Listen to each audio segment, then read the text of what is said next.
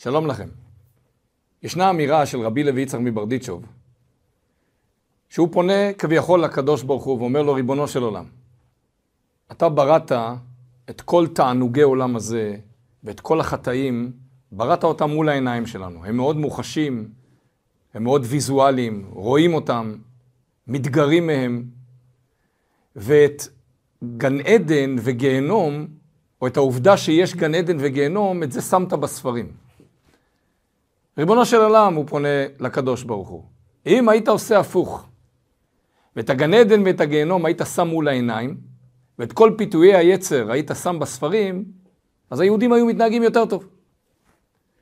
כששמע על כך בעל התניא, אדמו"ר הזקן, הוא אמר, ואני אומר, שבדיוק איך שהקדוש ברוך הוא ברא את העולם, כך צריך להיות.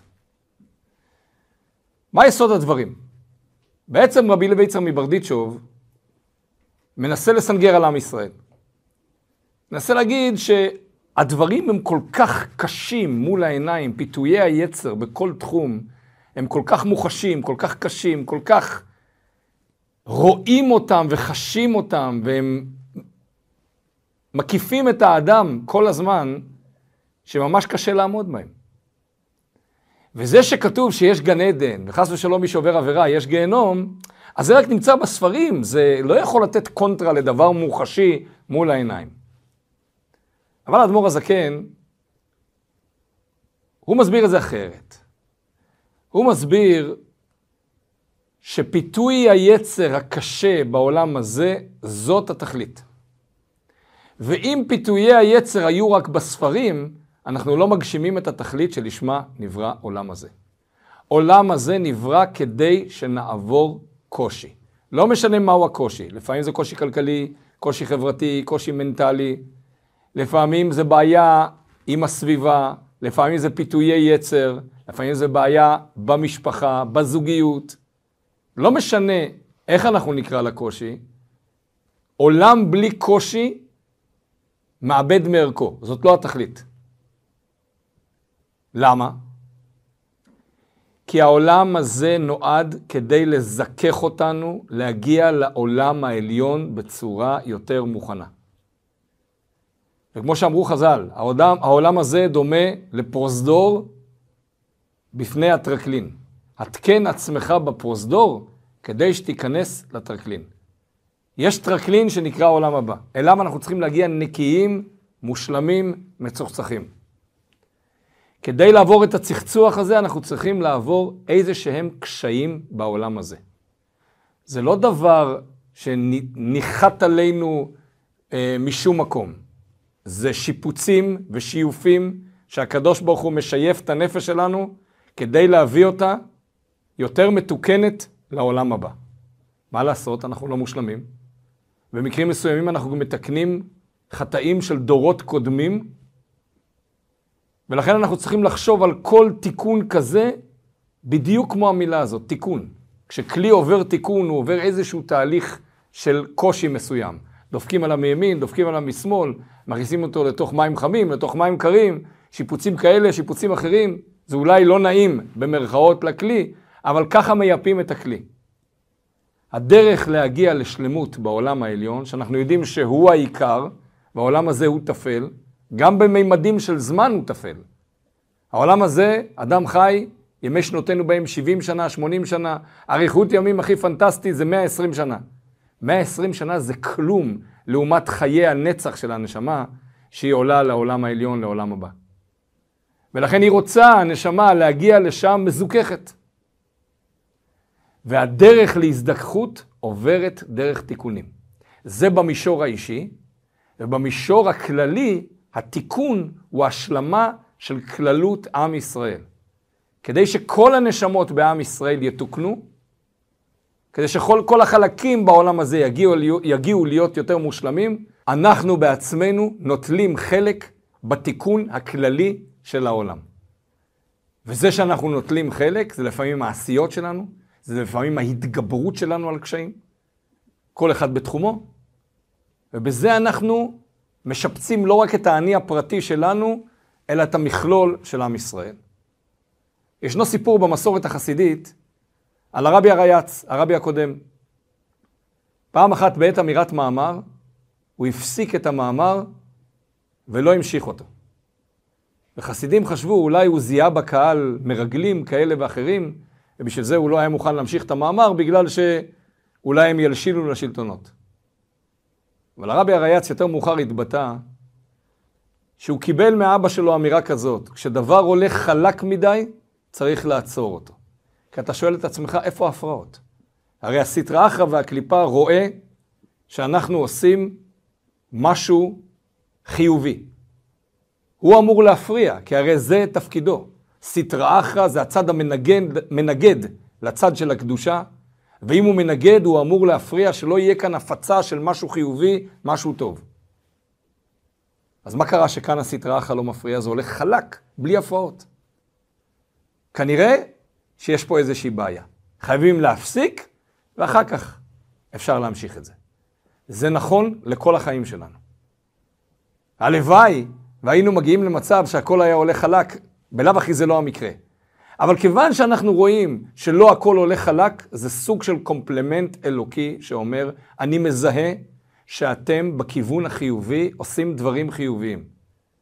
וכיוון שאתם בכיוון החיובי, אז מה לעשות? כחלק מהעולם הזה יש גם סטרא אחרא וקליפה והפרעות, ואני רוצה לשלוח לכם הפרעה. אבל ההפרעה לא נועדה חס ושלום לגרום לכם להפסיק לחלוטין את מה שאתם עושים. אולי להמשיך את זה יותר מאוחר, אולי להמשיך את זה ביתר שאת וביתר עוז, מכיוון אחר, מצדדים אחרים. לא להפסיק. ההפרעה מעידה שאלוקים עוד יותר רוצה את מה שאנחנו עושים. והראיה שהוא שולח לנו הפרעה. וההנאה הגדולה של הקדוש ברוך הוא, נתאווה הקדוש ברוך הוא להיות לו דירה בתחתונים, והרבי הרש"ב היה מוסיף את המילה יתברך, כלומר הקדוש ברוך הוא מתאווה שיש לו דירה בעולם הזה, שהעולם הזה, עם כל הקושי שלו, עם כל מה שהוא מכיל בתוכו, עם כל פיתויי היצר שהוא מכיל בתוכו, עם כל ההפרעות על שלום בית ועל פרנסה ועל חינוך ילדים וכולי וכולי, העולם הזה, בדיוק כמו שהוא נראה, זאת התאווה של הקדוש ברוך הוא לשכון בעולם הזה. שאנחנו נשכין אותו למרות כל הקושי. והקושי הוא קומפלמנט אדיר לאמור, אתם בדרך הנכונה. לכן לא צריך לעצור בשום קושי, אלא אדרבה לקבל כוחות ולהמשיך עוד יותר קדימה. איפה כל זה רמוז בפרשת השבוע, פרשת וישב? אז התורה מספרת לנו ממש המילים הראשונות של הפרשה. וישב יעקב בארץ מגורי אביו, בארץ כנען. אומרים חז"ל ומובא ברש"י, ביקש יעקב לישב בשלווה. קפץ עליו רוגזו של יוסף. מה יעקב רצה? רצה לשבת בשלווה.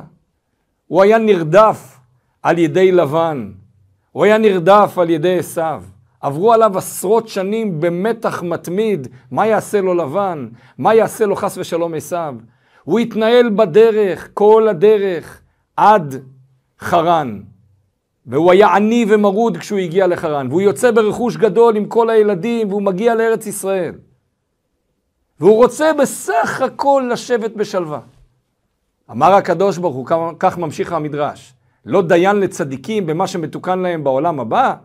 הם רוצים גם לשבת בשלווה בעולם הזה? לא. למה לא? למה אי אפשר גם וגם? נשב בשלווה בעולם הזה, יהיה לנו עשירות בעולם הזה, מנוחת הדעת בעולם הזה, נצליח לחנך את הילדים בעולם הזה, יהיה לנו בריאות נכונה בעולם הזה, וגם יהיה לנו עולם הבא. למה זה סותר? כי צדיקים, אומר להם הקדוש ברוך הוא, המקום האמיתי שלכם הוא עולם הבא. אתה צריך להבין, יש טרקלין ויש פרוזדור. אם אתה תעשה את הפרוזדור כעיקר, אתה בעצם קובע שעיקר דירתך נמצאת בפרוזדור. ממילא גם השכר שלך מגיע בפרוזדור, והכל כביכול הולך לך חלק. וזו הסיבה למה רשע וטוב לו. למה? כי הוא עשה כמה מעשים טובים, עשה כמה מצוות, ואת המצוות האלה צריך לשלם. אומר הקדוש ברוך הוא, אין בעיה. אני אשלם לך את המצוות האלה, אבל אני אבדוק איתך ביחד מה המקום העיקרי שלך. איפה המקום שבו אתה יושב באמת, שאתה מרגיש בבית? איפה הטרקלין שלך? איפה המקום שאתה חי בו באמת? והרשע יענה או לא יענה, זה מה שהוא משדר, העולם הזה הוא העיקר. אה? אם העולם הזה הוא העיקר, בבקשה, אני משלם לך מזומן בעולם הזה, אבל אל תבוא בתלונות כשבעולם הבא לא יישאר שום שכר. כי הטרקלין האמיתי נמצא בעולם הבא. בזה הנשמה שלך תכיר ותרגיש בעולם הבא. ויהיה לה צער גדול שאתה, הגוף, לקחת את העולם הזה והפכת אותו לעיקר דירתך. אבל צדיקים, צדיקים יודעים שהמקום האמיתי נמצא בעולם העליון, בעולם הבא. והם מבינים שהעולם הזה הוא רק פרוזדור, הוא רק הכנה בפני דבר הרבה יותר גדול. ואם צריך לשפץ אי אלו דברים, בין אם זה דברים שקשורים אליהם, בין אם זה דברים כמו שאנחנו מדברים על צדיקים קדושי עליון, לדוגמת האריזל, שרב חיים ויטל, תלמידו המובהק של האריזל, אמר שכשמורי ורבי היה מכה על חטא ביום כיפור, הוא לא היה מכה על חטאיו, הוא היה מכה על חטאי הדור. אבל גם חטאי הדור, בנוגע לאריזל, יש לזה השפעה. אז אם ככה הוא צריך לעבור איזשהו שיפוץ, איזשהו שיוף, איזשהו ניקיון, תיקון. אז הוא עובר את זה בעולם הזה. הוא מגיע לעולם הבא מזוכח, מתוקן, וחווה את האור הגדול של העולם הבא במקום הראוי, בטרקלין הראוי. בזה אנחנו נבין עוד סיפור מעניין שהתרחש עם הצמח צדק. צמח צדק היה נכדו של בעל התניא. והגיע אליו פעם חסיד ואמר, רבי, אני רוצה ברכה שיהיה לי זיכרון. אני רוצה ברכה שאני אצליח ללמוד ולזכור את הכל. אמר לו הצמח צדק, מה אני אעשה שיש לי זיכרון? זאת אומרת, אתה מבקש ברכה להצליח באופן אוטומטי בכל הדברים בעולם הזה, לזכור את כל הלימוד שאתה לומד, ולהיות איפשהו מעל הכל. ואני אומר, אתה צריך להכיר ולהעריך את העובדה שקשה לך בזיכרון. שאתה מתמודד עם קשיים של זיכרון, ואתה צריך להבין שזה קומפלמנט אדיר מצד הקדוש ברוך הוא, שאומר, אני רוצה שתתייגע. למה אני בזיכרון, הוא בפרנסה, זה בבריאות, זה בשלום בית, אף אחד לא יודע. אבל כל קושי שאתה מתמודד איתו, הוא בעצם אמירה אלוקית, אני נותן לך את הכוח להתמודד עם זה, ואתה יכול להצליח בדבר הזה. זה שאנחנו צריכים להתפלל, צריך להמשיך להתפלל. והקדוש ברוך הוא ברחמיו המרובים יכול להעביר לנו את התיקונים לדברים יותר קטנים, או לכל מיני uh, התרחשויות אחרות, ולהמשיך להתפלל, להתפלל ברפאנו, להתפלל בכונן הדעת על זיכרון, וכך הלאה. אבל בסוף, אם נשארנו עם דילמה, עם קושי, עם בעיה שאנחנו מתמודדים איתה, אנחנו צריכים לשנס מותניים ולהצליח עם זה. כי זהו הפרוזדור שבו אנחנו משפצים את המראה שלנו ונכנסים אל המלך, אל מלך מלכי המלכים הקדוש ברוך הוא, לטרקלין האמיתי. ישנו סיפור שהתרחש גם מבעל התניא בעצמו. נכנס חסיד, אמר לו שיש לו קשיים בפרנסה. אמר לו בעל התניא אמירה שמשנה את כל ההסתכלות. אמר לו, אתה יודע שהדור שלנו הוא תיקון של דור של בית ראשון שעבדו עבודה זרה. מה העונש של עבודה זרה בתורה? עונש מוות. עבודה זרה, בעדים, עם התראה וכולי, עונש מוות. האדם מאבד את היכולת שלו ואת האפשרות שלו לחיות, כי הוא עבד עבודה זרה, הוא כפר במלכות הקדוש ברוך. אז תשמח שהמירו לך את עונש המוות בקשיי פרנסה. הכל שאלה של הסתכלות, מה היה אמור להיות לי ומה יש לי עכשיו. אם אני יוצא מתוך הנחה שאני אמור להיות עשיר גדול, אז כל קושי בפרנסה נתפס אצלי כקושי, ואני פונה לקדוש ברוך הוא ואומר, למה? כל כך קשה לי, אני לא מצליח. אבל רגע, מי אומר שבכלל היה אמור להיות לך איזושהי פרנסה? מי אומר שבכלל היית אמור לחיות? אולי חס ושלום היית אמור למות. אולי הקדוש ברוך הוא המיר לך את עונש המוות שנשמתך באה והגיע לעולם כדי לתקן אותו, המיר את זה בקשיי פרנסה, אז תשמח על זה. הרי אנחנו אף פעם לא נדע מה באמת באנו לתקן. ברור שהדבר הכי קשה לנו, והדבר שאנחנו הכי מתמודדים איתו, הוא תיקון של נשמתנו. אבל נקודתית, לדעת לקלף את זה ולהגדיר את זה בהגדרה, אף אחד לא יודע להגדיר את זה בהגדרה. אתה לא יודע מה היה אמור להיות בכלל. אתה לא יודע כמה הקדוש ברוך הוא עשה לך הנחה שהוא נתן לך את הדבר הזה. אתה לא יודע מה במכלול נשמות באו לתקן. יש רצף שלם של נשמות, זה גוף שלם. הנשמה שלי היא לא נשמה שבאה לתקן רק את המאה עשרים שנה שלי. היא יכולה לבוא לתקן עכשיו 120 שנה של מישהו לפניי, ועוד לפניו, ועוד לפניו, ועוד לפניו. אני לא יודע כמה. אז מה אני מתלונן על מה שחסר לי? אני צריך לשמוח עם מה שיש לי.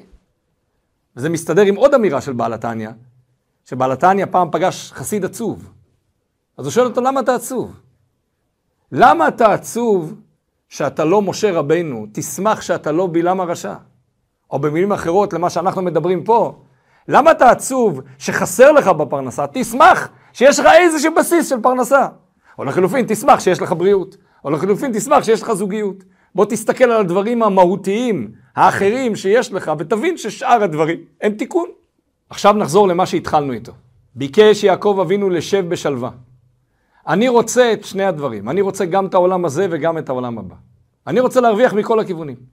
בא הקדוש ברוך הוא ואומר ליעקב אבינו, ולא רק ליעקב אבינו, אלא לכל אחד מאיתנו. תבינו שזה לא שאלה של מה אני יכול לתת. אני יכול מצידי לסדר אתכם גם בעולם הזה וגם בעולם הבא, והכל יהיה מתוקן והכל יהיה משופץ. אבל אז זה לא אתם.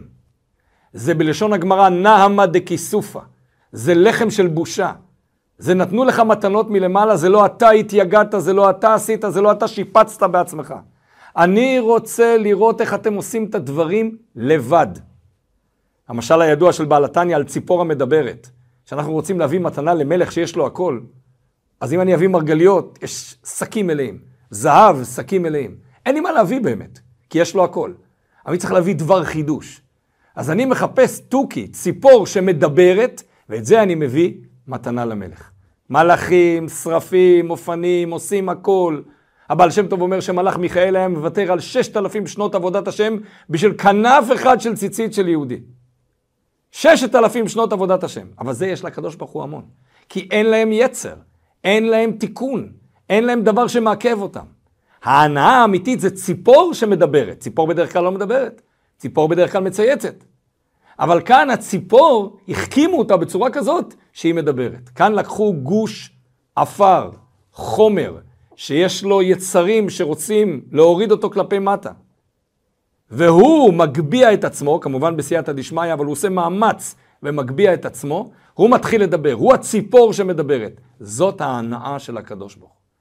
הקושי והמקום וה, הנמוך שאתה נמצא, ובכל זאת אתה מתעלה ומתייגע ועושה מאמץ כדי להתמיד ולהמשיך למרות כל הקושי, זאת ההנאה של הקדוש ברוך הוא.